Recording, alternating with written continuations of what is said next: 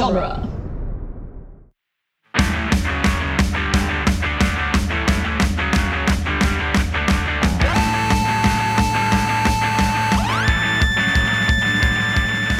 What up, everybody, and welcome to Tales from the Short Box, the once weekly Wednesday podcast where we talk about last week's comics. My name is Adam Sheehan, and I'm here as I always am with the other voices on this show Sean Petit, What's up, everyone? Casey Crawford, Hello. and RJ Vite. Hey, As a courtesy, I want to remind our listeners that this is a spoiler heavy podcast. If you haven't read last week's books yet, we're going to spoil them for you. So I'm going to give you some timestamps in the episode description so you can skip anything that you may need to skip. You may, you might, may need to skip. Our top story today is The Good Asian by Pornsak Pichetshote and Alexandra Tefenkgi. Isn't there a colorist? And Lee Loughridge. Yes, we did it. We got there. Yeah. So what's up? How y'all been? Some good alliteration in that. Uh, That is a good Masthead. alliteration. yeah, we had double P, double L. Anyway, sorry, really stupid. Anyway, uh, yeah, great week. Let's do this. Uh, what's up, everybody? great week. Uh, it's been a hectic week. oh but I- man, I'm we getting- are all in a mood today. My I feel like we Households, just uh, recorded this yesterday. Yeah, Like, that's it. There's just we just hit the fast forward button and now we're just we unpaused real quick. I mean, I feel like this week has just happened for an entire year. I feel like I Uh, have. you're having the opposite. I'm having the uh, opposite. problem. oh my god. Um, time. Yeah, I just feel like I've I've had one of those weeks where every single day I just had something else to do that I just keep like after work or something. And I was just like, can I just can I just get one? Can I just get one fucking day where I could just like do nothing and just whether like just do nothing and choose to do nothing or choose to be something else. I don't care. I just want I just See, want the option. You just want autonomy over your life. Oh my god! I'm just I keep s- I I keep starting to have those days and then realizing too far into them that I it's not one of those days. You, that you did and that I do have something that I have to do. like th- the one day I had this week where I didn't have anything to, going on was Tuesday. And I was just like chilling on the couch, just like, oh man, I'm so glad I don't have anything to do. And then Rachel looks over at me, she's like, Don't you have to edit a show? I was like, God damn it. oh, that thing I do every Dude, single Yeah, Tu- Tuesday. Tuesdays sneak up on me every time. every single time. That's Oh fantastic. So if you're listening to this at home, uh, I just finished editing. So. Also, um, if I, we might have some new listeners uh, this week, we we got tagged in a couple of like follow chains. oh So, yeah. That's Thanks awesome. to everyone on Twitter who keeps tagging us and, and yeah, blowing thank us you up. so much. That was Uh, very cool. Looks like we got some some new followers. Ho- hopefully, some new listeners. Welcome um, aboard. you know, thanks for tuning in. Also, I'm sorry. Yeah, let's just For uh, we'll everything. Get, we'll get that out. Sorry. We'll get that out in advance. we now. apologize in advance for gestures at everything around. um, for just my general being. You know, The- Wow, what a what a boost of confidence this is. just kidding. I'm, I'm a fucking delight. All right. I mean, yeah, y'all are wonderful. I I'm not speaking for anyone else when I say I'm sorry. This is just personally. I know I am a lot, and and just you know, That is usually how I don't- describe you to people. yeah, and like don't don't judge these guys based on my shit. You know, like that's all I can say. These guys are great. 10 out of 10. So so if they're all 10 out of 10, that's like 75% of this podcast is awesome. you're putting a lot on me here. I don't. I don't need this. I don't need this kind of expectation. All right, 50% of this podcast is fucking awesome. It just fluctuates. Just who's awesome every week. We it's just yeah, it's a we lot. all have crisis we of, got a lot of, like going on. personalities. We got a lot going on uh, right now. You know, it's, it's just a busy time. So, uh, welcome to the neurodivergent comic book hour. Yeah, Christ. I'm excited. Um, also known as the comic book hour. Have you met a neurotypical comic book reader besides Sean? I was gonna like, say Besides Sean, besides yeah, I this have guy. few actually. I have I don't know any besides Sean, honestly. Uh, like Well- even even like like my coworker at the downtown store, like you would think that he's like very neurotypical because he's just like a super extrovert and just like super like can get along with anybody, and then you get to know him and you're like, oh, he has Peter Pan syndrome, that dude's just never gonna grow up. Neither are any of us, but like, I refuse. yeah, yeah, it's just like, oh, we all are have something. There's a, there's something there that's broken, but Yeah, I mean. I bought a Boglin a couple weeks ago. I Yeah, I, you I did. get. I totally get it. I mean, like, uh, I, I forgot to mention it on last week's episode, but uh, my boyfriend, uh, my incredible boyfriend, got me a personal commission from Martin Morazzo, the artist of uh, Ice Cream Men, and it's it's the Ice Cream Man with like thousands of maggots coming, or not maggots, um, uh, Centipedes? millipedes, Millipede, that's right. thousands of millipedes coming out of his mouth, and. It's it's my favorite thing in the entire world. That's that's got to mean I'm a broken person, right? Like that's No, not- you just- I like- mean, a tiny bit. Uh, also, this is the third podcast this week that I've mentioned by Boglin on. So Are you, do you really like it, or are you You've got a really regretting brand. the purchase? Just a, it's awesome. You're not picture the of the only Boglin in person- a bow tie. You're not the only person on a podcast that I've been on that owns a Boglin. so Well, there, there's that. Casey throwing out fucking baseball facts. the most obscure shit. Yeah, yo, this other one person that I also talked with through a microphone has a fucking boglin. He has the same weird puppet that you have. yeah, shout out to Say You Love Satan. If you like 80s horror podcasts, go listen to them. They're good dudes. That Good seems like a and ladies. very specific, um, And Boglins. very specific. I, I guess this just material. means I have to start my own Boglin podcast. oh God. Yeah, and I have Boglin people to join. The Boglin pod. There you go. Done. We did it. Nailed it. What is happening? You can have the the cheddar goblin on as like a special guest. It's, it's Dude, they they make Cheddar Podlins. Goblin. You can you can buy Cheddar Goblin blue box macaroni and cheese. Really? Yeah, Mhm. No one's bought it for me yet. I'm. A I mean, I I'm- sent you the meme a long ass time ago, but like, yeah, But yeah, I thought it that's was a meme. I didn't know it was a real thing. no, it's a real thing. Oh, whoa. I know what I'm meeting for dinner sometime next week after it ships to my house. it's like after shipping and handling. Uh, I also just need an actual cheddar goblin in my life. That's that's what I need. Also, an LSD tiger would be pretty What does tight. a cheddar goblin? Is that like a Do? sugar daddy, but it's only a goblin and gives you macaroni and cheese? Has no one seen Mandy? yeah, you guys are dropping the ball. Jesus fucking Christ! I I thought RJ would have at least seen Mandy. I've I, seen I, it. I just Oh. don't care. Shit. Does a cheddar goblin provide me cheddar? It's literally just a commercial in Mandy for like Blue Box mac and cheese, and the the mascot is a cheddar goblin. Oh, and it's of- called Cheddar Goblin. Instead of Cheesasaurus Rex? yeah. yeah, exactly. Got it. Got it. Yeah, and it's just just Nicolas Cage and tidy Whitey's chugging a bottle of vodka, crying and screaming, and watching a commercial for Cheddar Goblin.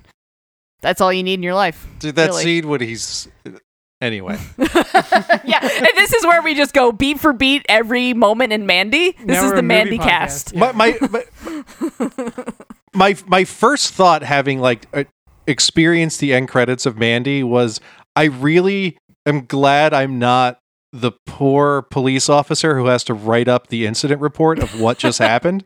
Uh, so there were some PCP demons and uh, an LSD tiger and uh, a Celtic frost axe for some reason. So Uh, this guy with the knife erection clearly did way too much coke and died. the knife erection. there, there's a sentence. That yeah, that's you don't hear I- very that's the follow up movie that needs to be like a like the Thunder Road um like universe where just the it's the cop from Thunder Road like writing up that report of just like ah I don't I am I thought over the follow up was going to be here." called knife erection. no, okay. Well, yeah, I don't want to see that movie. So comic books. Hey, comics. Thank oh God. man. Oh man. Okay. All right. So we have to talk about Batman, you guys. We have to talk about Batman. do we have to? We have to talk Was there about like Batman. a character in this book that you like really uh, were drawn to Oh in my some way?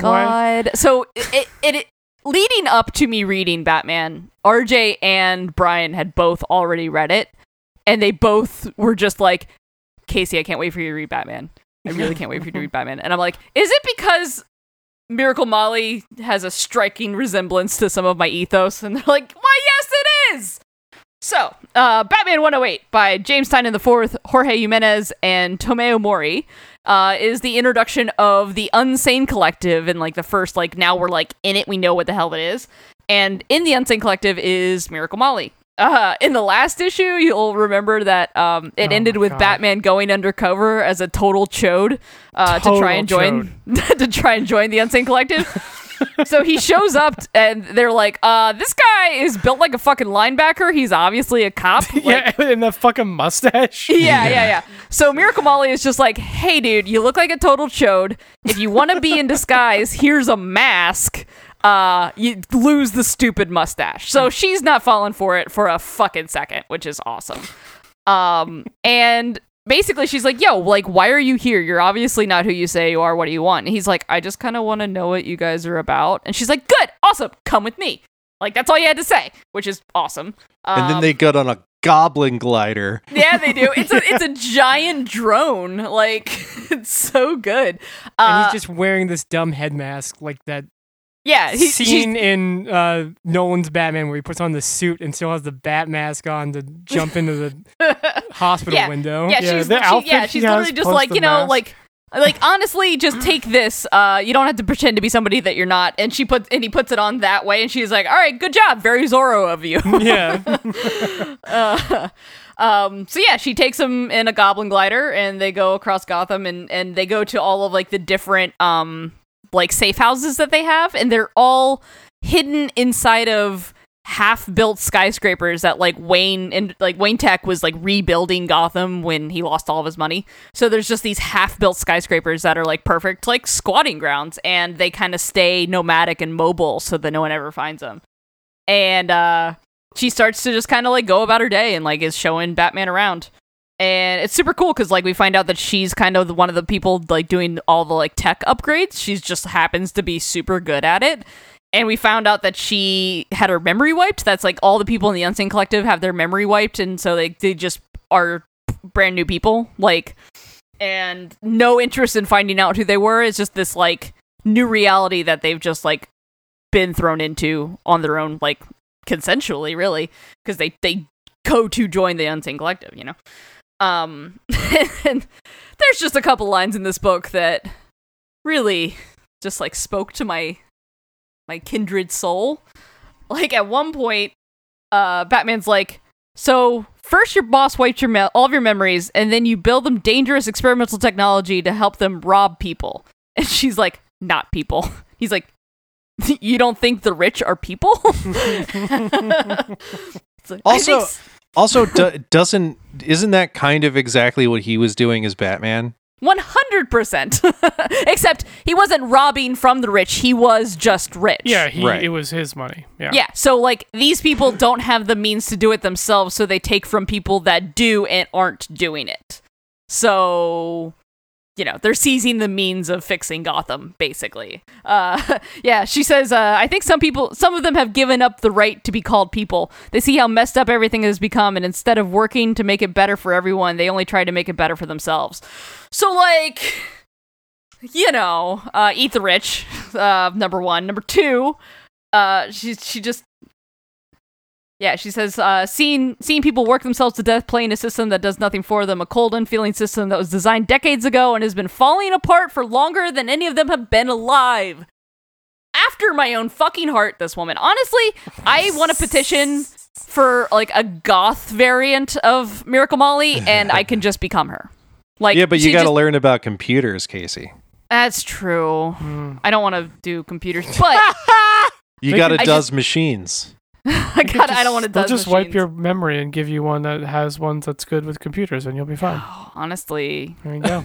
You'll be Down. you'll be fucking. This is set. the gay space communism, the fully automated gay space communism that I've been wanting. Miracle Molly's just Casey been by a radioactive jazzercise video. there it is. Yeah, the first, the first people, the first rich people that she stole from owned a fucking Lululemon, and she she Has- stole all their fucking. She hasn't looked back since. like uh, yoga pants. Uh, I love it. Her design is so good. I I I've said to a couple people, RJ included, that I'm not a fan of her outfit, and the overwhelming response is, "What the fuck is wrong with you? That's the best part." And I'm like, you know what? You're right. The outfit's great. It's the color scheme that's just like not vibing with me. So if there's like a like a black and gray variant, or like a blue variant, I'd be down with this. But like pink and green are just like not my thing. less That's like my yellow. only complaint with her entire character. It's a little too Green Goblin. I She's mean, got the Green Goblin- glider. She's got the pink and green color scheme happening. Dude, I, Uh, I but otherwise, how- she's just a fucking treasure. And like, the second Bruce Wayne walked in the door, she was like, or he's like, I know who you are. Can you fucking figure it out? Because like, she's like, yeah, of course I knew you were rich. Of course I do this. Of course I knew you were fucking Batman. Like, Yeah, yeah, like, it's it's, ridiculous. it's fucking like I love the fact that this character like she this isn't her first appearance, but this is her like true introduction. And in a single issue, she puts Batman in the fucking backseat of his own fucking comic. Like he is he is a an observer to this issue, and she has full control over the situation and tells him what the fuck is up, and is like just totally honest with him. Like this is technically, I guess, villains, but like it's this moral gray area where like yeah are they doing anything bad technically theft is illegal They're more in the whatever. anti-hero but like realm. what they're honestly doing Yeah, is it's, good it's a tank girl vibe. It is it's a very Yeah. tank girl vibe and and yeah like she at one point she just like mic drops on him like yeah what's up batman and he's yeah, like you I love that he gets Tim Drake again. yeah. Yeah. it's like you knew she's like of course i knew you got on that glider with me and didn't flinch Also, And I like how how would he- be anyone else Also, the we've shadow spoken- behind him has bad ears. Yeah, the yeah, is it's really so cool. good. I love that.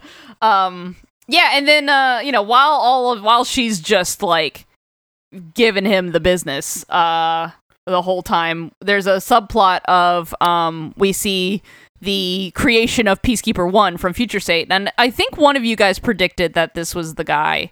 Uh, that turns into Peacekeeper One. Um, it's the the lone surviving guard of A Day, Mhm. um, and Yeah. he's like he ha- he needs to get like all these like prosthetics from um I forget the guy's- Saint.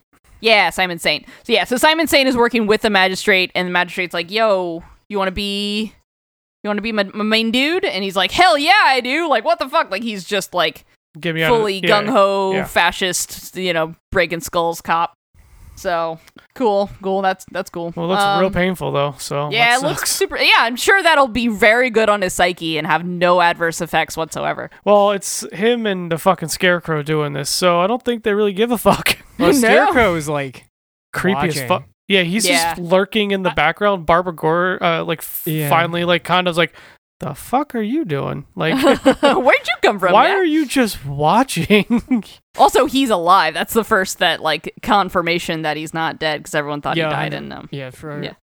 yeah, other people than Batman in his fever dream have seen him at this point. well, that's in the future. That's him like being interrogated. well, by that's what I'm Scarecrow. saying. Yeah. Up until now, no one else has really seen or interacted with him. He's just Yeah. could he could have like it could have all been, been some scarecrow fever dream nonsense. but yeah, I'm really excited to see more Unsane Collective. I think uh like RJ and I were talking about it off mic for a while where it's just like, yo, this is like such a cool sandbox that Tynion has created for himself because it like by creating his own characters and his own like plot threads that aren't like tied to 80 years of Batman lore, he can really explore the like moral complexities of like what we would call vigilantism or what we would call you know like ethics in comics and like you know like yeah like not everything is good and bad. It's not just punching bad guys. Like there's a lot of you know Yeah, wiggle that- room and like yeah like what happens when a person consensually agrees to have their mind wiped and then they become a different person like what are the ethics of that because like Batman obviously thinks this is fucked up, but like if they're all cool with it, there's no crime. Does that also make it a cult? Because you know, they have their mind wiped and they go straight into this society like they didn't really have a choice at that point because it's like all they've ever known. So, yeah, there's a lot of cool stuff going on there, but so far I am 100% down with Miracle Molly. She's my girl. I'm in love with her. Yeah, Well, there's just a cool cyberpunk community hanging out in the middle of Gotham. Yeah, Yeah. and just, you know, taking from the rich and and uh fixing everything because no one else will. Trying to at least. Yeah. All Bruce someone stole all Bruce Wayne's money, so they can't take that, you know. You take dicks. Fuck. Yeah. Anywho. I guess that's me. yeah. Wow, I'm going early on the roster this week. So we Yeah, got. Swamp Thing number three by Swamp. Ram V, Mike Perkins, and Mike Spicer. Um, Swampy. we go to the green, everybody. Good to Finally. So I like. I think I d- described this. RJ, we're talking about it. It's like uh, I described it as the book where the plot starts to make sense. Um, I mean, I, y'all kept saying that, but I think the I first two fo- issues. I was followed, but we've really now gotten to what this book's gonna yeah, be. about. now now it's like the shit is happening. I mean, the first two is just yeah. way more abstract, and Yes. him turning into Swamp Man. Swamp Man, love Swamp it. Man. Um, so at this point, uh, we have our main character Levi getting a CAT scan to figure out what the hell MRI thing going on, figure out what's going on with his brain. They have a really cool like splash panel, like showing the MRI machines, but then it slowly like starts interspersing with like flowers and life and like a like a seed, and then it starts kind of sprouting, and then all of a sudden it's like, what is going on? You got plants and in then the brain. he's he's got yeah, and he kind of all of these, the whole room gets filled up with plants, and uh, the person that, that was running it comes in, is like what, and then she gets all spored up, and then they get transported to the green. Spored up. Um, up. So he's kind of getting the hang of being Swamp Thing again, but once he hasn't really been to like the green yet, and I don't think we have really. Uh, and we run into some version of Ivy. Um, Some versions. versions Ivy. of Ivy. Well, well, they make a point not to say uh, poison Ivy, which I thought was interesting too. There's like, nope, no poison, just Ivy. It's Let's that, go. Come like, on, guys. After effect of Heroes in Crisis, right? Where there's like more than one, and it seems yeah, that's like different parts know. of their personality because this one seems more of like more timid than anything, afraid of someone that's watching. because we don't but- really Yeah. know where the the the whole poison ivy is in the real world. Right. Yeah, it, it it definitely seems very like the angel and the devil on on Pamela's shoulders. Like it like this isn't yeah. quite fully her in either respect, but it's like pieces of her. Exactly. Yeah. Um. So Swamp Thing and uh, this woman Jennifer are stuck in the green now, and he's trying to find her. So Ivy's like, "Oh, I'll help," and then it cuts to these huge pages of these just green creatures. It looks like a King Kong with tusks, but he's also just a mountain. like it's pretty cool looking.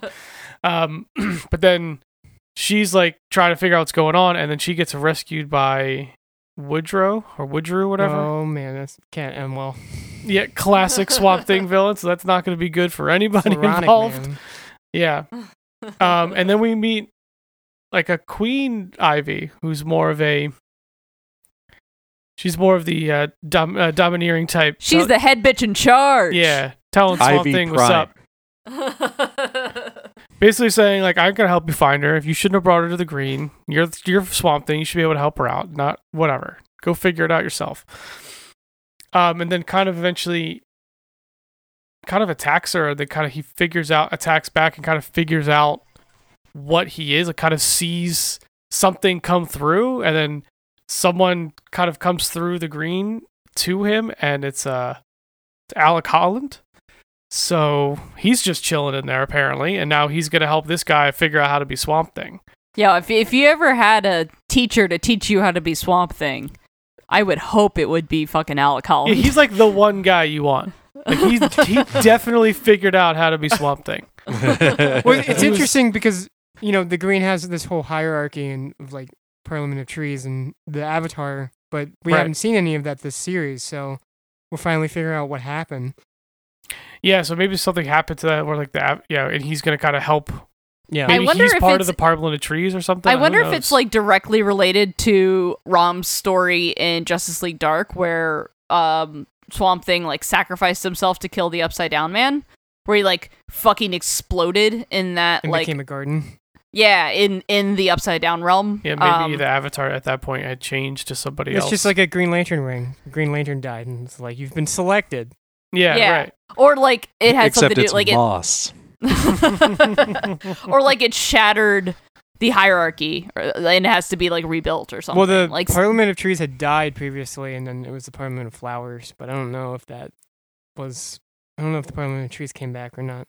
yeah, I, I mean yeah, maybe this is like it regrowing. That would make sense. I just I want to know what led Levi to being the Avatar. Was he just like bought like a plant, and they're like, well, "I'm not he- he that keeps- into plants." He keeps talking He about keeps they went to did talking some about- ceremony when he was when he yeah, went to he, India he went to he went to India to like his hometown to like visit his brother. bring uh, to visit his brother, but he was also like on a fact finding mission for some like corporation. Mhm.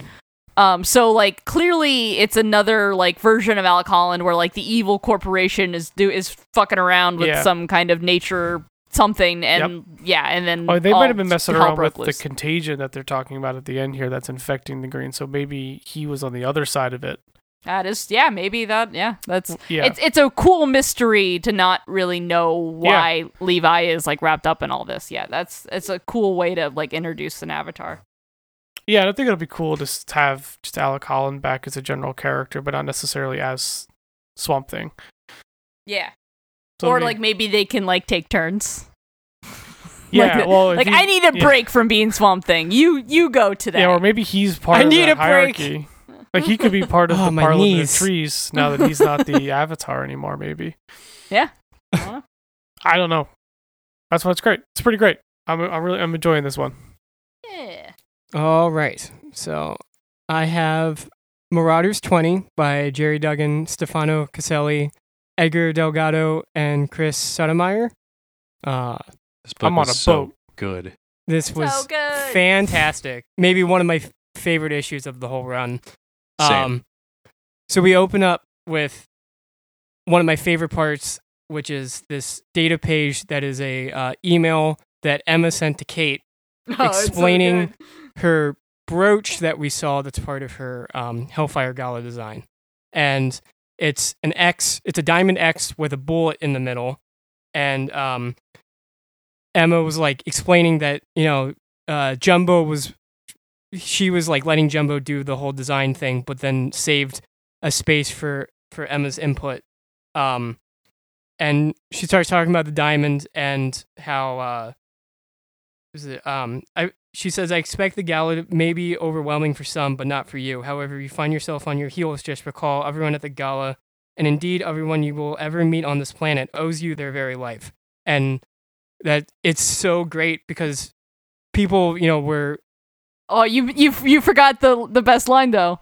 You're too polite to bring it up in conversation, but that's what jewelry is for. It's true. Yeah. so yeah, the the bullet in the middle is uh referencing um Kate's sacrifice that she made where she phased a space bullet through yeah. Earth to protect the whole planet.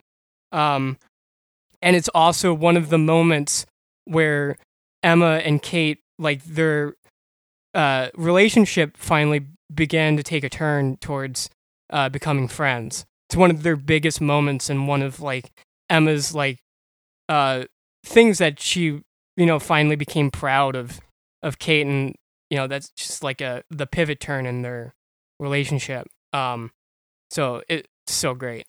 She's you might even say that Emma had pride in her. Stop that.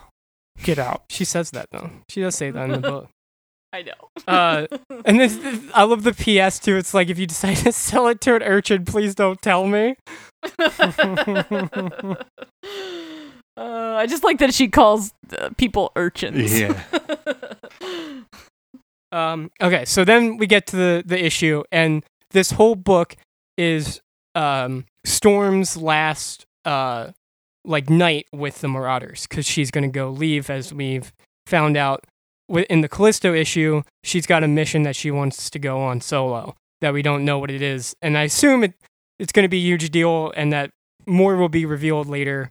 Um, so this issue is framed as everyone's sitting around at a dinner table on a ship, uh, recalling their stories about Storm. Um, and then also guessing how many knives she has on her, which is just a fantastic bit uh, through the whole book. Um, my yeah. my first question about this issue is we first see this boat in like really troubling waters, like real choppy, wavy. And then the, and then it cuts to inside the boat. They're sitting at a table with like candlesticks and, and tableware. Like that stuff would be all over the floor. Yeah, there's books on a bookshelf behind them. Un- like- Unless Emma's uh, like just holding everything in place. Or no, Emma doesn't have telekinesis. no. Never mind. Is anyone on that boat telekinesis telekinetic?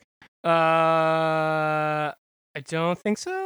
No, I don't think so. Well, then I guess all the tableware is attached to the table. Yeah, it's just it's just bolted down. It's all Velcro. Anyway, It's all Velcro. Well, you know, Lockheed is flying, is steering the ship, so Which is hilarious. she's doing a real good job. There's even a moment where Kate like bangs up and it's like, Lockheed, don't move because Emma's getting seasick like through the whole issue. yeah. yeah, she's like, hold her steady, boy. just knocking on the fucking ceiling. So Pyro like talks about how they're like one of their most recent last missions was um uh Storm going down to get this uh mutant that was like being used as a slave by this shipyard to like cut ships in half. I don't I don't well, breaking down ships in general in real life is like one of the most dangerous and difficult jobs you could ever do. Um, and they they said that she does the job of like 12 men. yeah. Yeah, Uh, she could cut it all in half in literally 30 seconds. I like how she says, "Which of us doesn't?" Like, Yeah. Yeah. Yeah. Storm's just like, yeah. Get which could which could be she's saying as mutants or she could be saying as women. yeah, I kind of Yeah. read it both ways. Yeah. Love it. And then uh yeah, so they get this uh mutant called Lash. And uh then Bishop goes, Well, I've seen Storm cut fools, but she got me out of a jam in Angola earlier this year. And she's like, I've never been to Angola with you. And it's like, that's not what the Angolans thought. And he tells He this- just used a really bad storm to his He advantage. tells Yeah. the story of when he was like facing down these armed men and uh there was raining and he's like, I don't know, my my friend Storm might have something to say about that. I wouldn't want to piss her off if I were you. And it's like, well, you know, we have the advantage in, in numbers, and, and then there's like thunder. and, and he just faked them out. It's so great. yeah, they're just like, just give them whatever they want. Oh man, and then yeah, the the Bobby telling the story about The- Storm just beating the shit out of Hate Monger. Yeah, Yeah, but he's yeah, like, that yeah, was I love. Storm's diplomacy skills, and it just talks about how like diplomatic she's she uh settled the mission as it's just her beating the crap out of him. Yeah, no, he yeah, he's like, ah, yes, it's uh, it was. She never had to uh uh use a bolt of lightning or flash a blade. She heard his ideas and he heard hers, and it's just her just like yeah, just elbowing, the fuck out of just bowing him in the fucking spine. And then like, someone oh, dropped God. a pun. Was it? Was it Kate that called him like a sheethead? No, that was Callisto. It Or was a, I don't know what happened to that sheety person or a whatever. sheety person. Sheety man. but Bobby goes, mutants don't die anymore, but humanity's bad ideas do. And I was like, damn. yeah. Brutal. Uh, and then Callisto's like, as for my favorite Storm story, well, I got a lot of good ones, which is great because it's just their relationship is so iconic through all of Claremont's X Men of Yeah. Storm taking the uh, uh, leader position of the Morlocks from her in a knife fight without her powers. It's like one of the best Claremont stories of all time.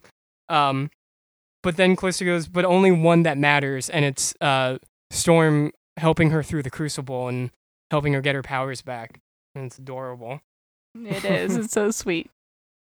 Um, so then uh, Kate goes to Emma. It's like, I couldn't fathom a guess about how many knives Storm has without intruding into her mind with my gift. And as I learned a long time ago, that would not be in anyone's best interest. A lesson I learned the hard way many years ago. A physical rebuke from Storm has a lasting effect not just on the body, but also on the mind. The kind of exchange that makes you question a great many things about the life you lead.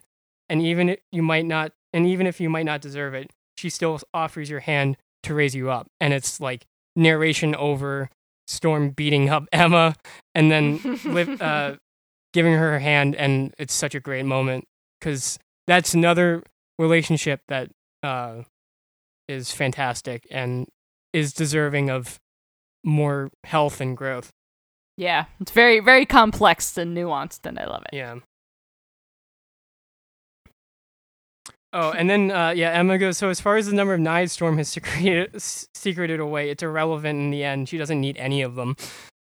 That's so that, that I think that was my favorite part of the whole issue. yeah, it's so good. Emma has so many good lines in this, and she like leaves, um, uh, and is like, you know, struggling to walk because of being on sea, and is like, uh, as she- suggest you. Uh, I'm wobbling to bed and suggest you do the same because tomorrow we change the world.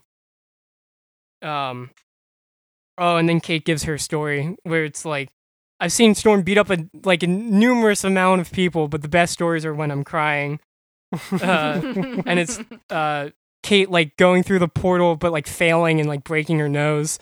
And then uh, Storm's like fixing her nose, and it's like, well, if you don't, if you're not satisfied with my job, I bet Emma knows a good plastic surgeon. I was like, damn, Yeah, she just grabs her nose and just like rocks it back into place. ah, Been there, girl. pain. yeah. That is a bad time. That's like one of those things that I, it's just like I can feel it. Yeah. Mm hmm Oh, that crunch. It's a bad crunch. So- but if you don't, then you do need a plastic surgeon. So you just gotta fucking Yep. power through. And a, a broken nose is one of those things. Uh, it doesn't matter who you are, you're crying if you break your nose. Oh, for sure. Yeah. So then we get to the 100%. the knives, and uh, Storm starts pulling them all out and putting them on the table. It's so great. There's eight Yeah. knives. And then they're like, but yeah, then, then they're like, that's not even it, is it? And she's like, of course not. there, there, she pulls out eight knives, and I don't know if it was anything intentional or not. But if you add Shaw and you add Callisto, there's eight Marauders. ah, Oh. Hmm. neat. Um, which I was really, th- That was I, I was with Bobby with 10. The 10, uh, 10 of swords. I like Yeah, Pyro goes three, and she goes Pyro. yeah. Come on. Give me a fucking. I like how they did it, uh, Price is Right rules. yeah, Whoever gets closest without, without going, going over. over. And Emma, Emma, Emma cuddles Lockheed, and it's adorable. She goes outside, um, and she meets with Shaw, and uh, Shaw has this uh, kind of discussion about um, how he misses his lover partner. I don't know what she was. Uh, Lourdes Chantel, um, who we know from uh, future solicits in X in uh, Marauders 22 is going to come back. Uh, well, she's at least on the cover. Um, and this is a character that in the 80s, Claremont did a series of books that was his old Uncanny run, but redone with continuity changes and then backups. And Lourdes is from Classic X Men number seven, uh, and the back she's the backup of Classic X Men number seven. So she's only been in that one backup story and nothing else because she dies in that issue. When when RJ and I were talking about this on Wednesday, I was like, "Who the fuck are they talking about?" And then he explained that, and I'm like, "Oh, okay. So I I don't feel insane for not knowing who the fuck they're talking about. Cool, awesome. Yeah, See, when you're insecure uh, with your X Men knowledge as I am, you just go, I'm sure that's somebody I've heard of. And then you just keep going. or in this case, maybe not. Yeah. uh, so yeah, uh, it's Shaw. Uh, so Shaw wants her back, and Emma um, is like, "Well, it's a shame that you know we can't resurrect anyone from before Cerebro." And Shaw's like, "I have an idea, and I hope that you'll support it at the Hellfire Gala." So he's got some plan, and I kind of just want Emma to to break his nose, but we'll, we'll see what happens. Might be more beneficial. Uh, maybe he has a way to get more people back than just Lourdes. But Yeah. Could be uh, some crazy play going on, or maybe he's doing some weird shit with Sinister.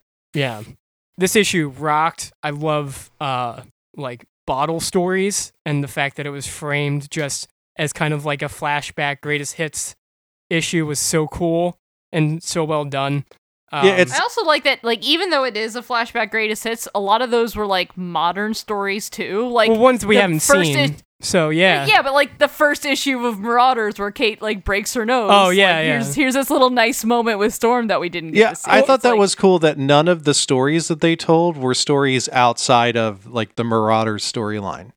Yeah, it was also just funny because uh, that whole Kate breaking her nose thing, everyone was like theorizing that she's not a mutant, and then Kate goes, "What if I'm not a mutant?" Storm goes, "Oh, that's ridiculous." just like shutting down the internet. Well, I, I think she said something along the lines of like, "Well, that would be so silly considering how how much you've done in the name of mutant How much freedom." mutant like- pride you exude. Yeah, how much Yeah. mutant pride you have. Uh, but yeah, no, it was it was super heartwarming, and there were a lot of moments. I mean, th- this was a lot of Emma uh, moments that I've been waiting for, and um, Storm is also just a fantastic character. So I'm glad to see the like her get a send off that is probably going to be an issue that I'll revisit just in itself because it's so good. yeah, Yeah, I'm very excited to see where she's going too. This has been a yeah, it's very going to be interesting. It's going to be sad to not. I guess if she, I mean, if she leaves, leaves, it's gonna be sad to not have her on Krakoa. But I'm sure it'll be interesting to see where she goes. Yeah. All right. Well, speaking of, um, Where's the yeah. segue for this? Nope. There isn't one. This is a very dark thing. We're gonna a very dark path we're about to go down. So this is uh, Fear Case number four by Matt Kindt, Tyler Jenkins, and Hilary Jenkins. Um, this is some scary fucking shit. Yeah, man. So uh, this is the last issue of this four issue series, right?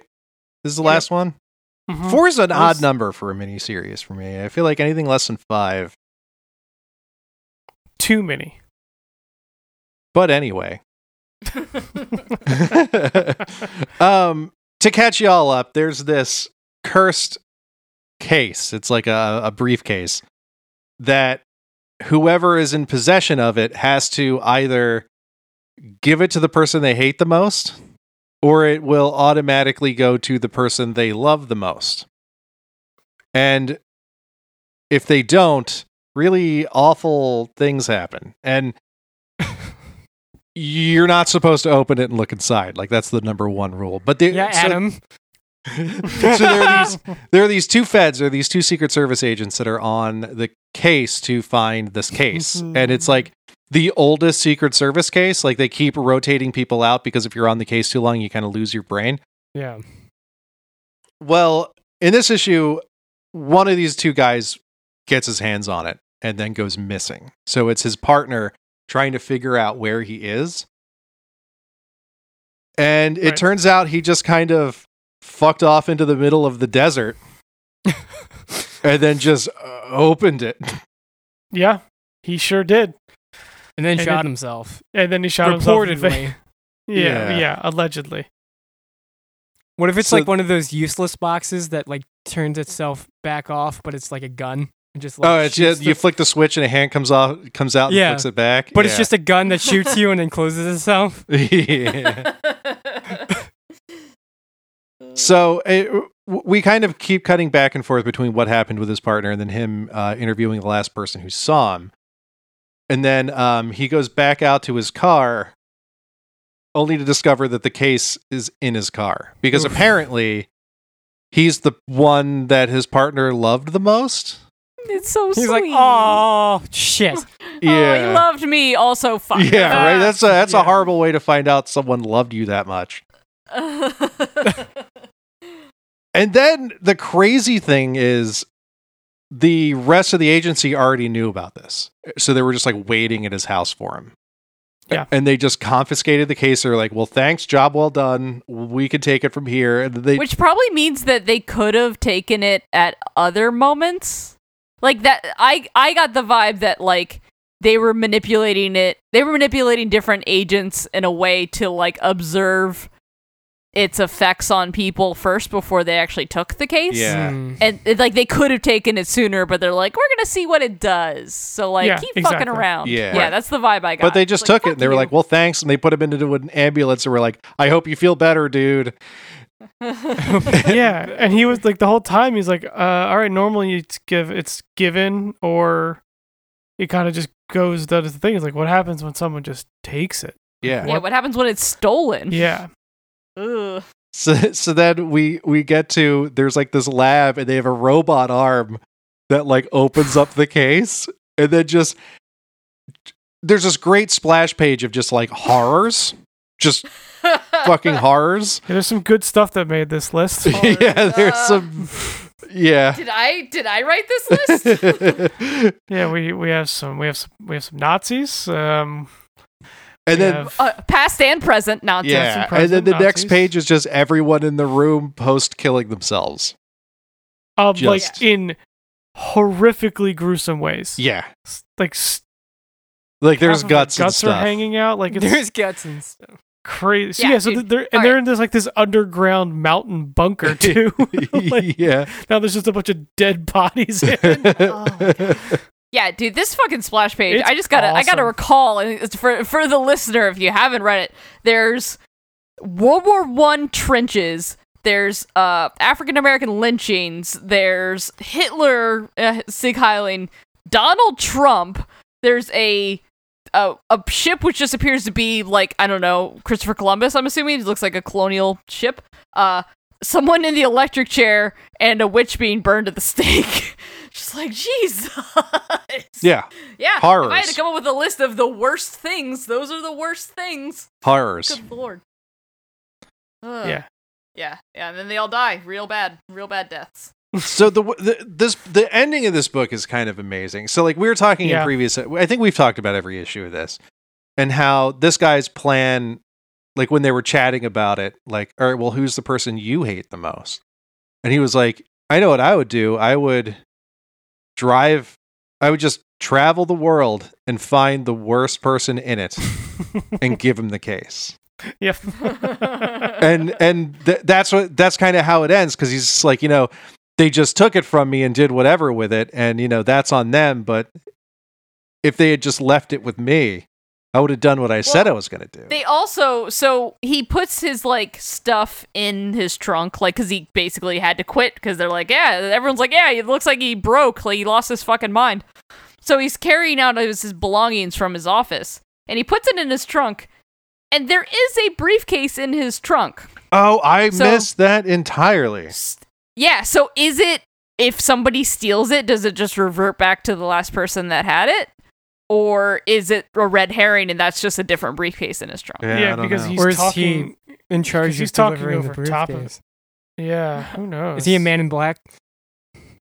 No, no he's I wearing think- a I brown think- suit um, I, I think I think it reverted back to him, but uh, it's left in a very good open-ended way. yeah. it's just him Like, driving you- off into the sunset Also, You can interpret it as he's out, or you can interpret it as he has it. and he's going to go find yeah. the worst motherfucker on this planet and give it to him or the uh, I spoiler alert: he was on the last page. oh stop it come on! No, yeah, no. There's much worse people than him. The the ending bubble is case closed, and I'm like, eh, it's a good pun. That case is not that close though. yeah well, for now, it'll open again. And Yeah, then and then it'll close. close. It, and then Yeah. it'll open it. Yeah, it'll be a whole thing. But all along, I kept saying the first thing I would do if someone gave me this case was open it. And Oh, turns yeah. out I would then probably rip. Curiosity my insides does out. kill Still the wanna cat. open You it. just yeah, you just see the horrors of humanity all at once, and you just gouge your eyeballs out. No, it's the cat who killed the cat. It's the curiosity that led him to do it. Curiosity yeah, rover uh, with a gun. That's That's good, the though. real bummer book of this week. Yeah, it well, was a I great mean, there's one of the real bummer books of this week. There's Yeah, we're good at picking those out. yeah, we're gonna have more bummers later. More bum. There's always more bummers. There's always more There's bummers. That's what I'm here for. I'm here to bum y'all the fuck there's out. always That's- another bummer. 2021. There's always another bummer. That's that's Um, funny. uh, all right, so well, I'll, I'm here to lift y'all back up temporarily. Uh, we've got Wynd again. Wynd is back. Yay. Sweet Baby Wynd. Uh, number six by uh, James Tynion the fourth and Michael Dialynas. Um, So bright yeah, and so Wynd is back. It's this take picks up where the last story arc t- uh, left off, where uh, it's Wynd, his crush Thorn, uh, Thorn's boyfriend the Prince, and Wynd's sister. I forget her name, Maggie. I want to say. Um, and they're all on a boat escaping to um the the the North town Northport. Northport. I was like Northtown, yeah, Northport, uh, where they'll have a little bit of a sanctuary, hopefully. Um, since Yeah, his know- um the prince's uncle lives there. Yeah. we- so we yeah, we find out a lot more. There's a lot more like palace intrigue in this issue, which is really cool. It's exploring all of the different realms. Um, so we find out that The king sucks. not only the huh? king sucks. the Yeah. king sucks. Not only does the king suck, the king's brother was exiled. Um, so he's the Duke, and so that's where that's who they're going to like the Duke of liaison Yeah, with. yeah. Um, so we also find out that the king is teaming up with the vampire kingdom to scare the shit out of the prince by murdering all of the prince's friends and bringing him back. The same vampire return- kingdom that where the Bandage Man came from. Yep. Yeah, and it's the, the the queen of the vampire kingdom is the bandage man's sister. Yeah. Um. Yeah, and like, there's a lot of weird racism going on because like. Yeah, the, the the king is talking to the vampire queen, and he's like, "Well, at least your brother had the decency to to wrap himself up, his his horrible weird blood face." And she's like, "Yeah, I never said I was a decent woman. Fuck you." Um, but she agrees to to return the prince and slaughter all of his friends in return for the technology to make the pipe town. So there, so the vampires want to make their own pipe town. Um, so that's pretty cool. Um, so yeah, so that's like the palace intrigue that's going on is like this tenuous, like really reluctant agreement between uh, Pipe Town and the vampires uh, that no one's happy about. Um, so then we cut back to uh, uh, what's what's his name? What's the prince's name? Um, shit. That's a Yorick. great question. Yorick, yeah. Yorick, so so you. Prince Yorick convinced Wynd to give him a ride so he can fly, and then Yorick immediately regretted it and was just like, "Put me down, put me down, oh my god, put me down!" and then like falls off and nearly drowns, and then he's like, "Why didn't you save me?" And Wynd's like, "I can't swim." he's like, "Why didn't you talk me out of it? Why did you?" I was like, "It's so it's such a good little like bit."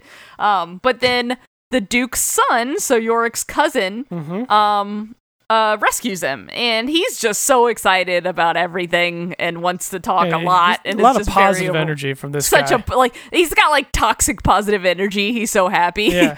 um and yeah Yorick is just like real upset over it. And Wynd is like I okay I don't you're a lot. I don't know what to do.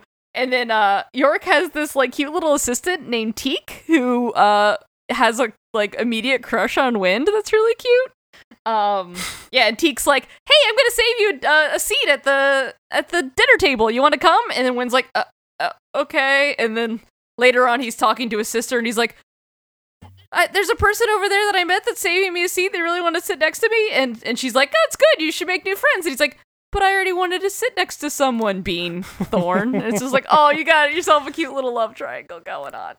Like Thorn's taken, baby boy. You gotta you gotta move on. my sweet baby wind. Um, and there's also so, a, a couple really cool moments where um, Wynd is like, like first we get like the origin story uh, that his his adopted mom already told, um, but we get to see it where like his you know he was left at the Pipe Town like entrance, and she was a guard and she like rescued him. Um, and there's like these like wyvern shadow creatures um like lingering over as he's like, like, being left there Crowish, right? they, they kind of look like like griffins or yeah. Mm. i don't know Some- yeah like yeah. crow griffins Crowfin. Uh, They also Crowfins. showed up uh, in the current timeline. on the exactly yeah so like later on you know as he's flying because he's flying from the duke's son ship back to where his friends are and uh he like sees them for a second but then is kind of like blinded by the sunlight and he's like ah, i guess i was just imagining something it's just like boy you live in a fucked up crazy magic world so why would you just assume that you were imagining that like those are clearly like his parents or somebody similar. Um, and yeah, so uh, basically the issue li- leaves off with uh, Vampire the submarines. vampires. Vampire submarines. submarines. Vampire How did you submarines! find? Can't- They live in the overstate vampire Vampirium. That's my favorite place ever. Okay, I want to live in the Vampirium. it's the greatest name for fantasy land. Also, it makes so much sense that vampires would have submarines because they can't go out on the deck I just of Yeah. a ship. I like when the queen comes out and like the guy's just holding an umbrella over her. Yeah. Bunch of underwater Dragulas. Underwater Draculas. Scuba Dracula. Scuba Uh, some, Dra- some, some water Dracula. That is when that is when a person has way too many GI Joe and the guys, the underwater guys end up, you know, the gear ends up on the different GI Joes. Not supposed to do that. Toys got all swapped around. yeah. Uh, oh my god. Yeah, no, this is fucking cool. I'm so glad it's back, and I'm so glad we're exploring the the wind world. Yeah. The the whirlwind. Oh. The world in which wind. Never mind. Exists. no. Broke the the alliteration. Yeah, I did. We're moving on now.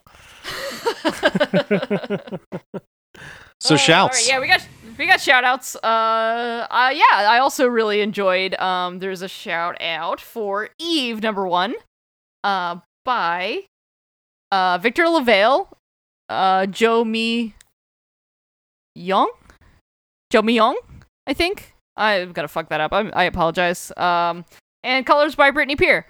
Um so yeah, this is really cool. It's like super post-apocalyptic. Um, we get this whole like backstory of this girl Eve, and it starts out with her like on an island, and it's like her and her dad, and it's like clearly they're isolated. Clear it's like post-apocalyptic, but then she wakes up after being in the like Bacta tank. I can't describe it as anything else other than a and like turns out that might have all been like simulated memories. We have like no idea how long she's been in Yeah, that her tank. entire life was a simulation.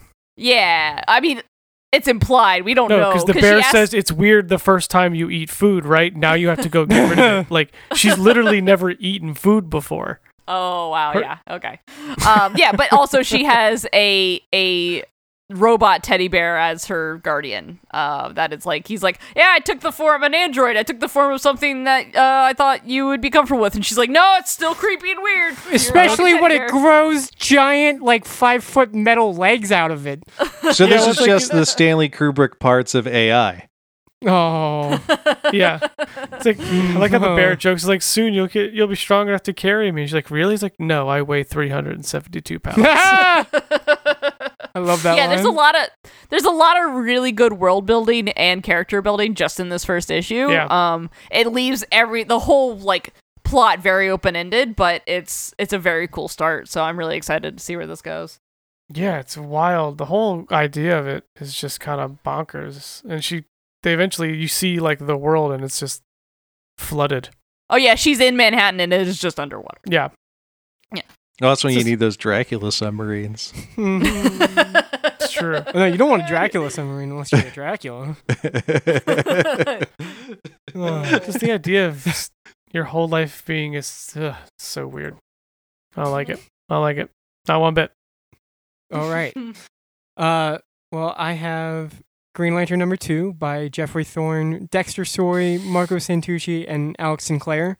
Um, we finally get more of the the mission statement for the book, uh, which is the Guardians have stripped a lot of their power, uh, their presence of like thousands of sectors, and um, all the Green Lanterns have been reassigned, and uh, John, his mission is to take a thousand other lanterns and explore the dark sectors where the Guardians don't uh, see and have no control over. And he gets to ride in like a cool Green Lantern spaceship, and it's kind of Star Trekky to me. And I love the this premise. Um, and then he's he talks to Teen Lantern about uh, she because she's upset that he's leaving. And, I love that um, her name is Teen Lantern. yeah. And, uh, So, yeah, she's upset that he's leaving, and uh, but he's like, you know, you'll have Simon, and then uh, John goes away, and Simon uh starts talking to her, and she's like, "What's wrong with the core battery?" And it's like, "There's nothing wrong with it," and the core battery explodes, leaving uh Simon unconscious and her and Teen Lantern over her body or over his body, and um looks up, and there's Jo from Far Sector. So Oh shit. I know it's really cool. Uh, I'm excited to see where the book goes. I like both the both the premises of the whole exploring the dark sectors in a in a ship and whatever happened with the exploded lantern core and Jo showing up because she's great. So Yeah, it can't be good though if that's exploded. no, it can't be. Especially if you're going to go on a mission far away from the core lantern battery.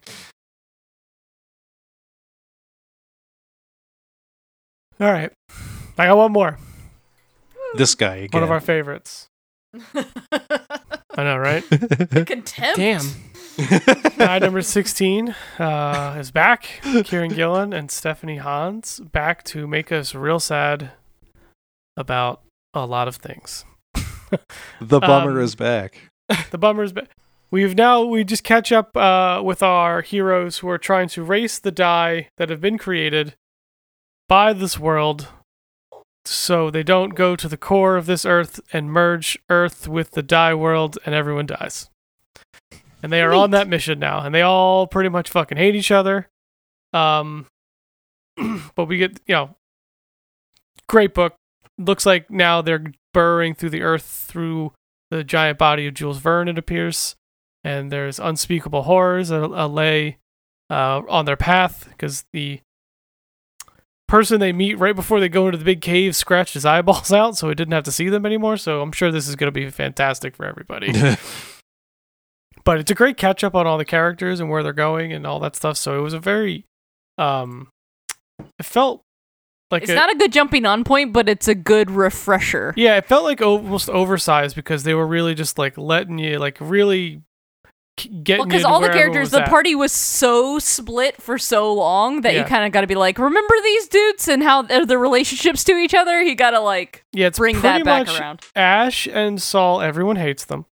And mean, now the Grief Knight is in charge because he went and got another sword that make eh, he has a, a grief sword and an anger sword. So there's a line in there. It's like, "Can you handle this?" He's like, "Yeah, I'm always sad and I'm always angry, so I got this." And I'm just, I'm, and I'm just I'm, Dude, same. I'm tired of being both. Basically, is what he says. Dude, same. Yeah.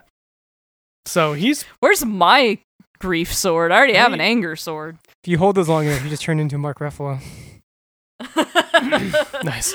That's the trick. I'm always angry and well. Casey, we, remember we had that that conversation we were gonna learn blacksmithing.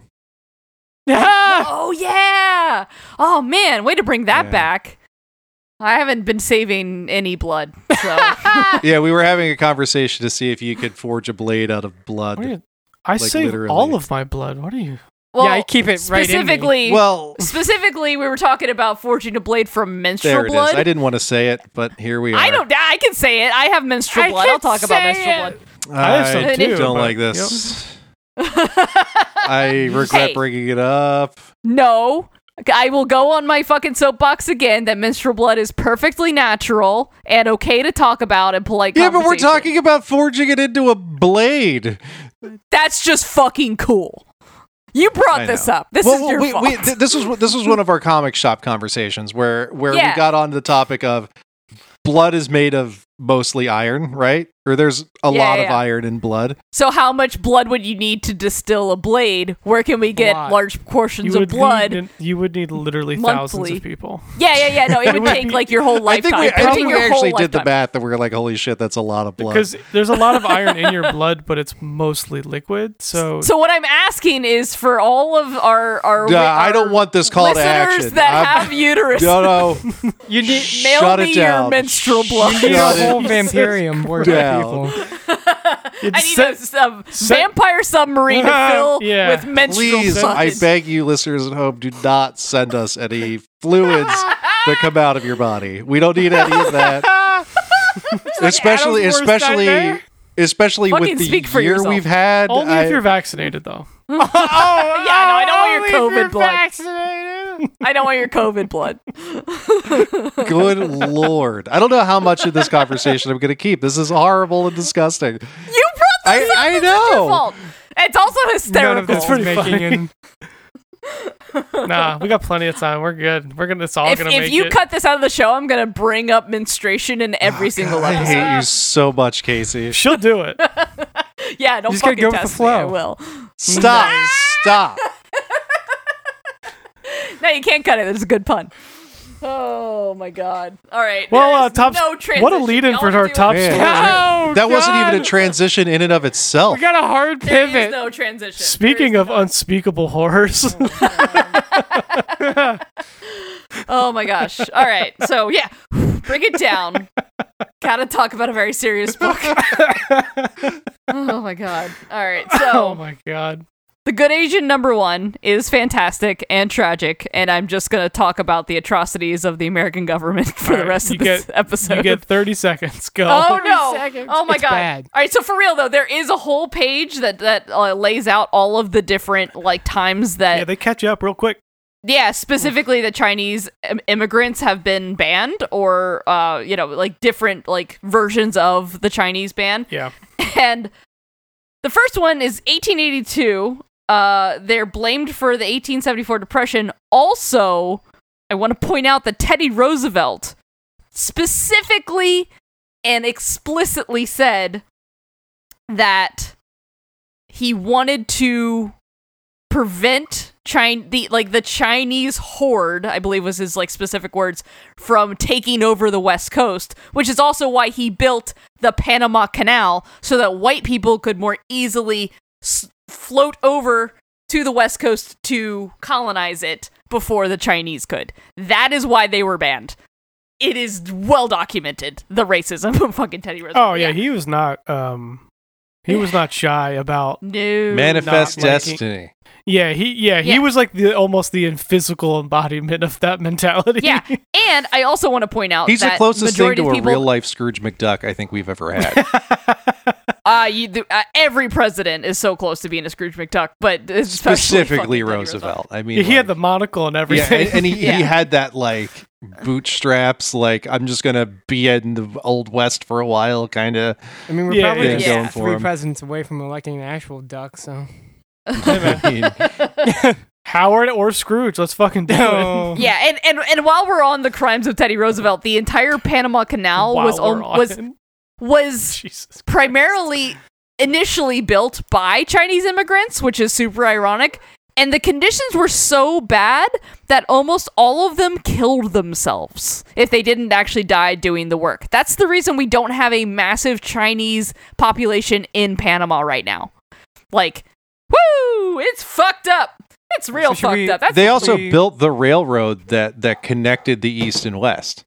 Yeah, exactly. Like like I it, it sucks that the circumstances in which we are living right now is that like AAPIs are being like like hurt in like really unspeakable ways and being like uh, unspeakably you know like victims of hate Yeah. crimes and of of uh you know racism but at least people are talking about the horrible atrocities that have always been perpetrated against Asian people in this country. Uh, I feel like the African American slavery is very obvious and it's like something we can't ignore, but we have managed to ignore the way that we've exploited Chinese people in this Yeah, country. we need we needed Um, this book now more than ever. Exactly. And like this was clearly written before the rash of like AAPI like hate crimes that have happened in the last couple weeks that that have like finally gotten like mainstream media attention. So, you know, like yeah, clearly this is a problem Well, that we've mean- been having for I don't know, the entire inception of our country and but like like the, the the hate crimes have been in the media in the last few weeks, but there's plenty of Asian Americans who've been experiencing this firsthand Their for whole lives. uh, yeah, some their whole lives, but like especially this fever pitch for the last like year and a half. It's gotten Oh yeah, you know uh, what? What possible um, detriment could we have by calling it a Chinese virus? Right. That's not going to hurt. and any then tripling and quadrupling down on it. So leading into that, uh, leading out of all of that horrific history is the story of um, I forgot his name. Detective Pissy Mitts. Um, Detective Pissy Mitts. Edison Hark, who is one of the first Asian Oh, uh, uh, so detectives, good. Asian police officers in San Francisco in 1936. So this is a super hard-boiled, super like- noir story. This is like Raymond Chandler, like Philip Marlowe noir. Yeah. Yeah, it is it is excellent noir and it is excellent racial deconstruction. Like it's it's uh, simultaneously both very well. And like yeah, we we kind of go through Edison Hark's like history with like he was um like he was kind of taken in by a rich white benefactor after his mom died, and this rich white benefactor had like a secret Asian like love child, and it's like, hmm, I wonder if uh. I wonder who my dad was is kind of like the vibe um that that you're getting Mm. from it so like potentially this is actually his dad um and yeah it's just it's him going through being a cop and having to put up with the racism of white cops and like towing their line while trying to do what's best for the Chinese community. Um, but also kind of being really- a total narc. Like, oh yeah, no, he's being an arc, but he's like trying to minimize Well, he's damage. Still, It's- he's still a cop. oh, he's a cop, yeah, and it and it's that whole like I'm gonna fix it from the inside, but there's Mhm. only so much you can do kind yeah, of the a good vibe. So like, example is he they're going to a family. It's another. It's a Chinese family, but he's a good cop, and he's really he figures out. You know, he's good. This his partner's gonna arrest all three of these people if he figures out what's happening. So he just kind of outs the one the the father of the house, saying like, "Yo, you guys are fighting because you guys dope, right?" And then he just bolts. So instead of all of them getting arrested, just the father's gonna get arrested. Yeah, because he figures out like he he's watching the father and he sees where his eyes are going to, and he's like, oh yeah, he's on dope and the stash is over there. So like they just arrest, and, and then like he talks to the the wife and, and kid, and he's like, yo, you- that dude was gonna like let you all go down for this. Like, why For don't you tell me what I need to know? Like, yeah, Yeah. for like yeah, like so like what the fuck? So why don't you tell me what I need to know so I can continue to protect you from that racist monster that was gonna definitely arrest you? I I really like these um these pages when he's like being a detective, Yeah, and it's Yeah, like it's like black really and white, well. and then they have these like red squares over the things that he's noticing. It's pretty Yeah. cool. Yeah, no, the, the, the way that they like showed his detectivizing was really His was really detecting. good. yeah, and yeah, and uh, calling back to to what RJ said earlier, um, at the like as they're arresting the the dope fiend dad, um, the um, the the racist white dude is like, ah, what a class act, and he's like, what the hell are you doing? And then uh, the the uh, our det- Oh. our detective says like, I think Junior pissed in my mitts. Cause you know the stink's not leaving all day. I'll just be Detective Pissy Mitts. Yeah, and well, Like, he uh, talks about like he he makes people laugh to disarm them, so it's a way for him to get through as well. Yeah, no, he said like, and then the next the the the narration boxes is there. Smile means empathy, whether they know it or not.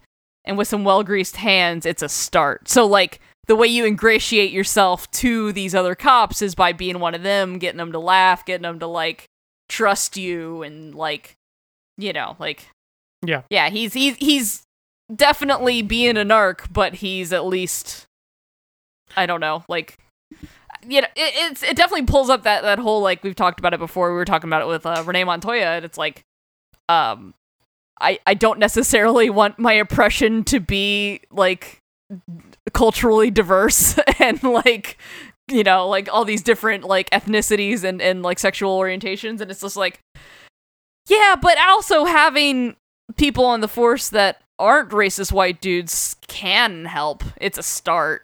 I I do really love the voice of this book. Yeah. Like I, I read this entire book in that like James Cagney kind Yeah. of cadence. Oh, absolutely. It's very, very hard boiled noir. Yeah.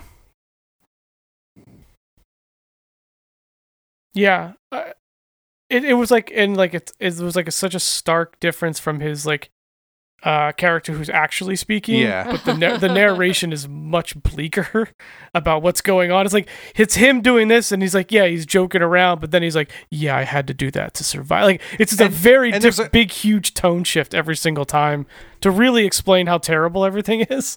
And there's a couple moments where like he's interacting with with young kids and like trying to like reassure them and then like the narration boxes are like and there I go there here I am lying again. Yeah.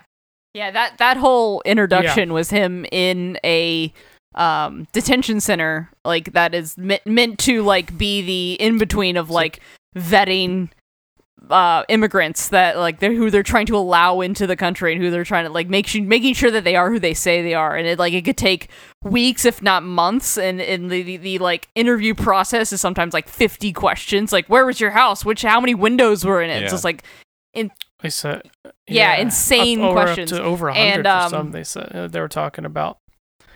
yeah And the only exactly. reason he so, got out like, early is he's because he talking to knows a this kid and the kid's been there for two weeks and then the yeah they come the you know like oh why didn't you tell me who you were? And he's like i don't want i don't want special treatment. Like what the fuck? Let these people go first. And he's like no no Yeah. no come on. You, you you didn't tell me that you know that rich white guy. Like uh. Yeah. yeah so like even the the like even though he's still experiencing uh, the oppression of being an Asian American in San Francisco in 1936, he's Mm. still getting like like trickle down white privilege from being like in this adopted. Yeah, he's got like he's yeah, he he has he's- connections. keeps getting pushed to the front Yeah. of the line. He's got like a fast pass. yeah. Like Um, so the dichotomy of that is Yeah. cool, where it's like he has enough privilege to be in these spaces, but is still trying to survive as an outsider, as like an other, um, a- and still trying to just do his job. Yeah, and well and his job, the the case that they're on is this missing girl. Um,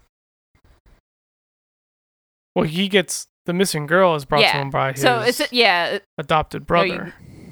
Um, yeah, and they're looking for the uh, is the maid of the, his adoptive father, who's now who has fallen ill since she's disappeared, and they're like, all right, well, we need to find her because clearly and she's and he was in love was with keeping her. him up So- and about. So what's yeah, that that's that's some powerful stuff to be in a um, literal so coma and He's they're like basically been what if his side piece will bring him out of it? uh, Yeah. It says a lot. Yeah. I feel like that just says a lot about this woman that we don't know yet. that's uh, that as- some just healing as a medicine. person. Yeah. you know. That's some powerful stuff. Yeah.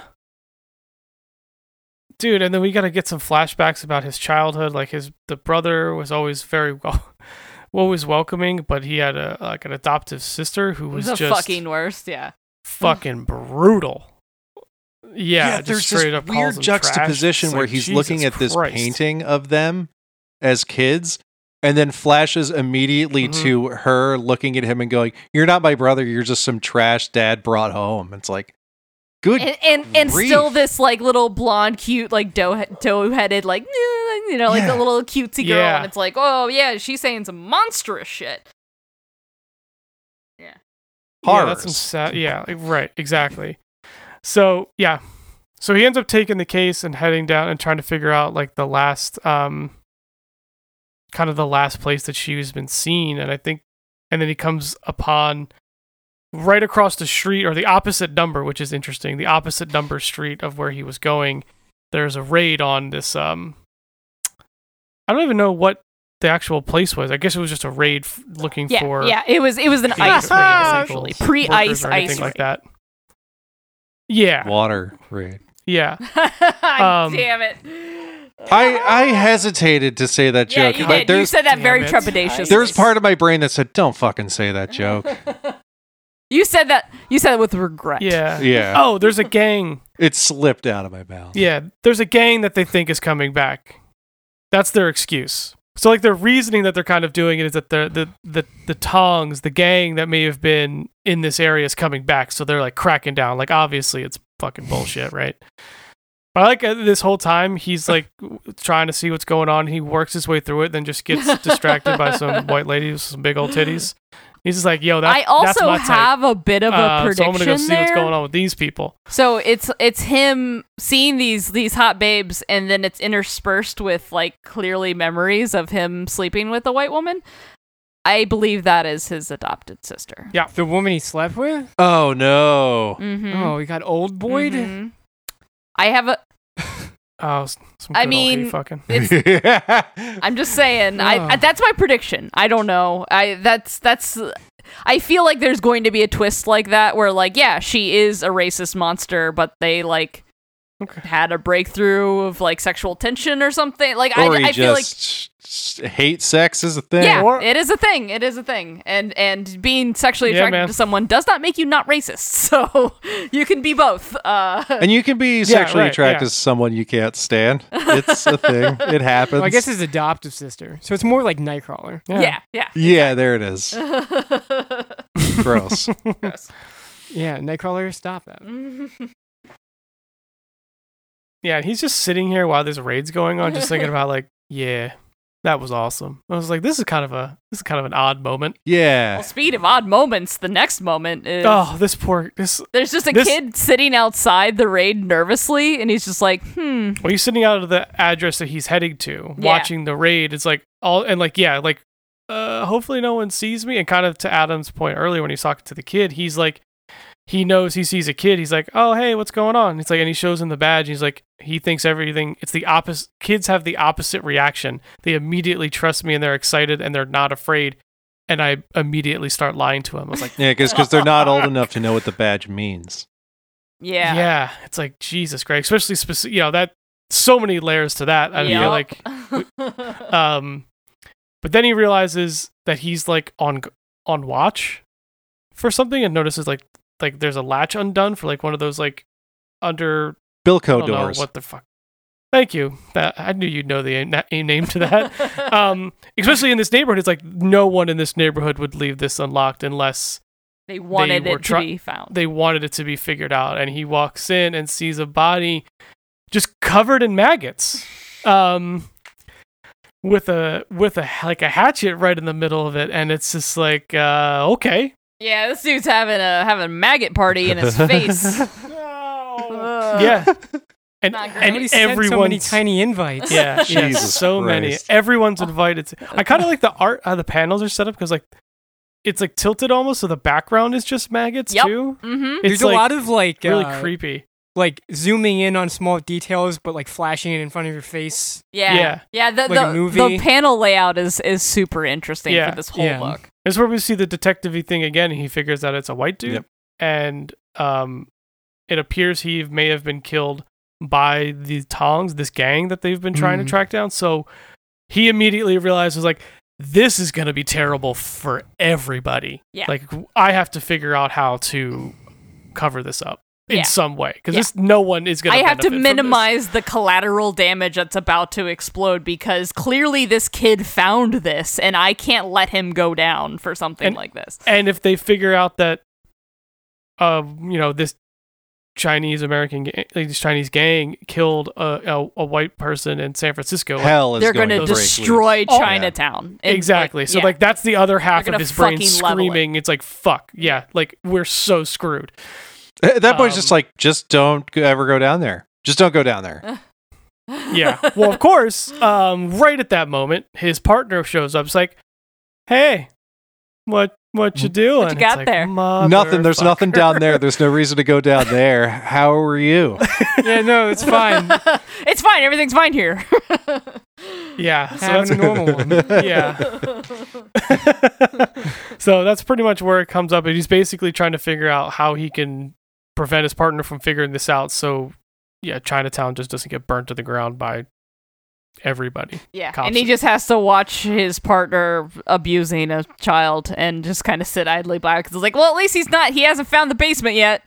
Yeah, because that kid's gonna have a way worse day if he does. yeah, uh, but he's gonna have a bad day either way because I just have to let him abuse a small child. for no reason. And yeah, like he's like do- he's like holding him up by his wrists, and the kid's Yeah. crying and ask, like pleading for help, and he's just like, oh No. fuck.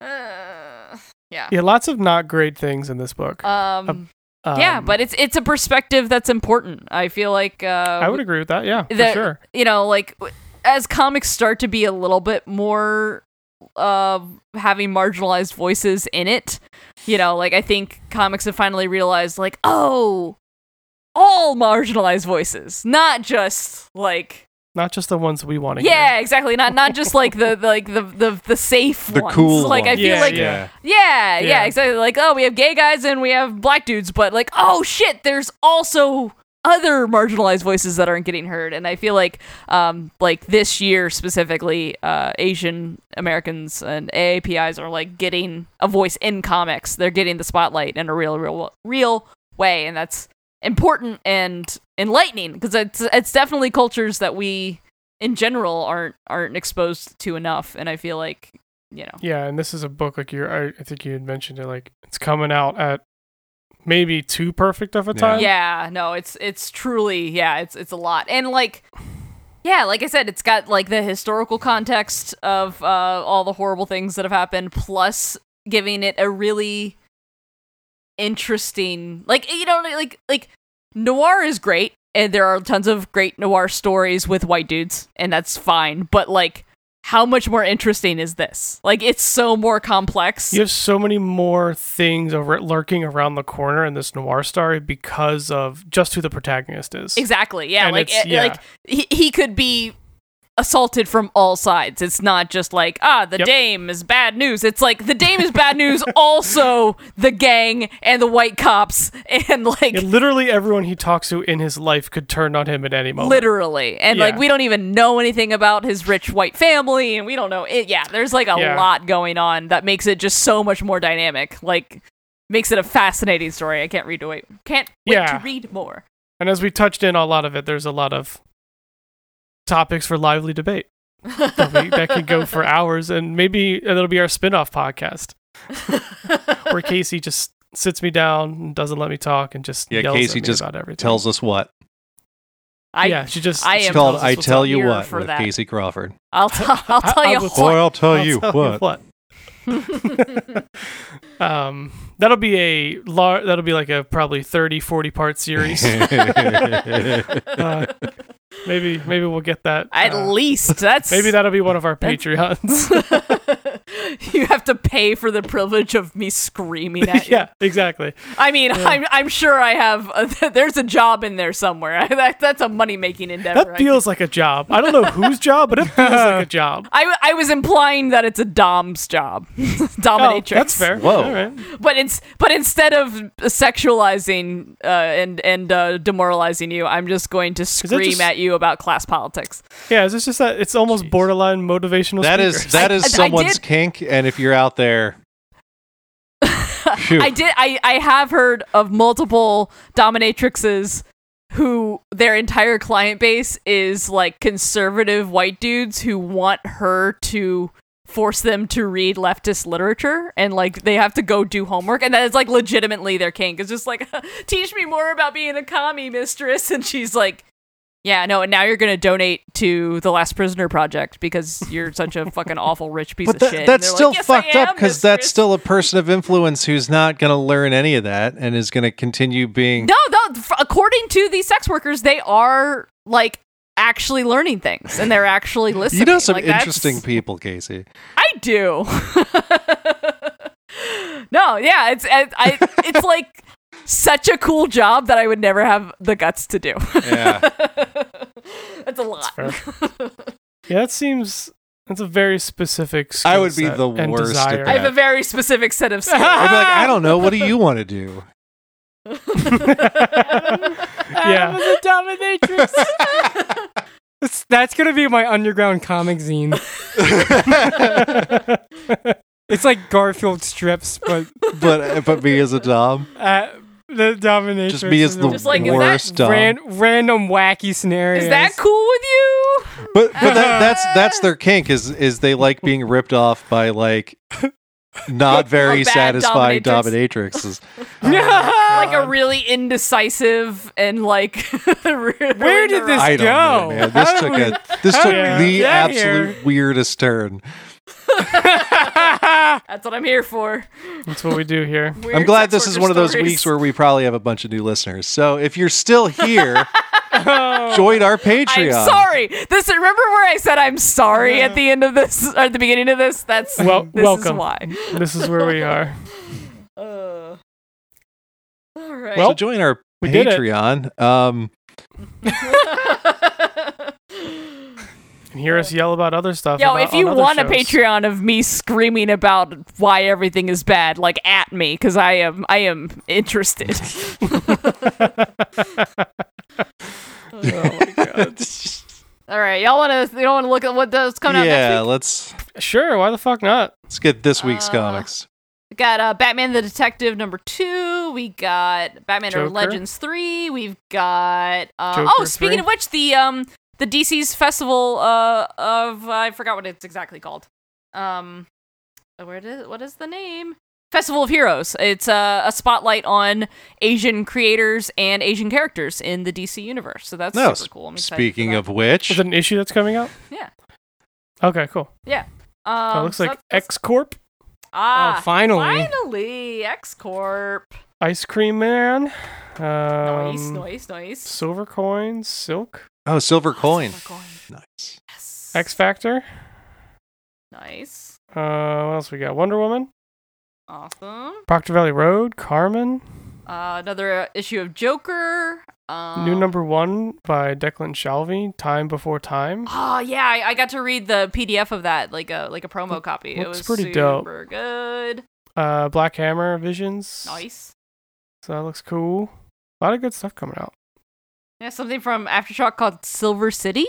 Don't know what that is. Looks Oh, kind of nice. kind of, Uh, and steampunky. The Black Hammer um, issue is Mariko Tamaki.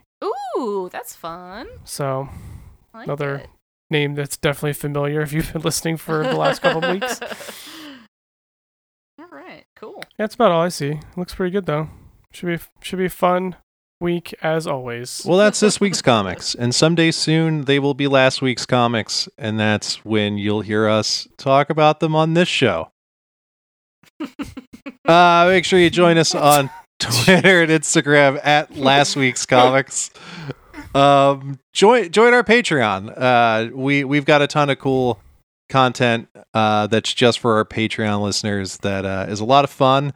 Uh, we we got to talk about Batman the animated series on a, a small season of um, dueling genre verses that I got to host with uh, some of the people you've heard today. Uh, and a bunch of other people from the dueling genre crew. Uh, I was actually just on last week's episode of Theme Park This, their uh, their season premiere of uh, we we got to build an imaginary theme park for the Muppets. Oh, that's fun. That was a lot of fun. I ha- I really loved that show. That was a blast.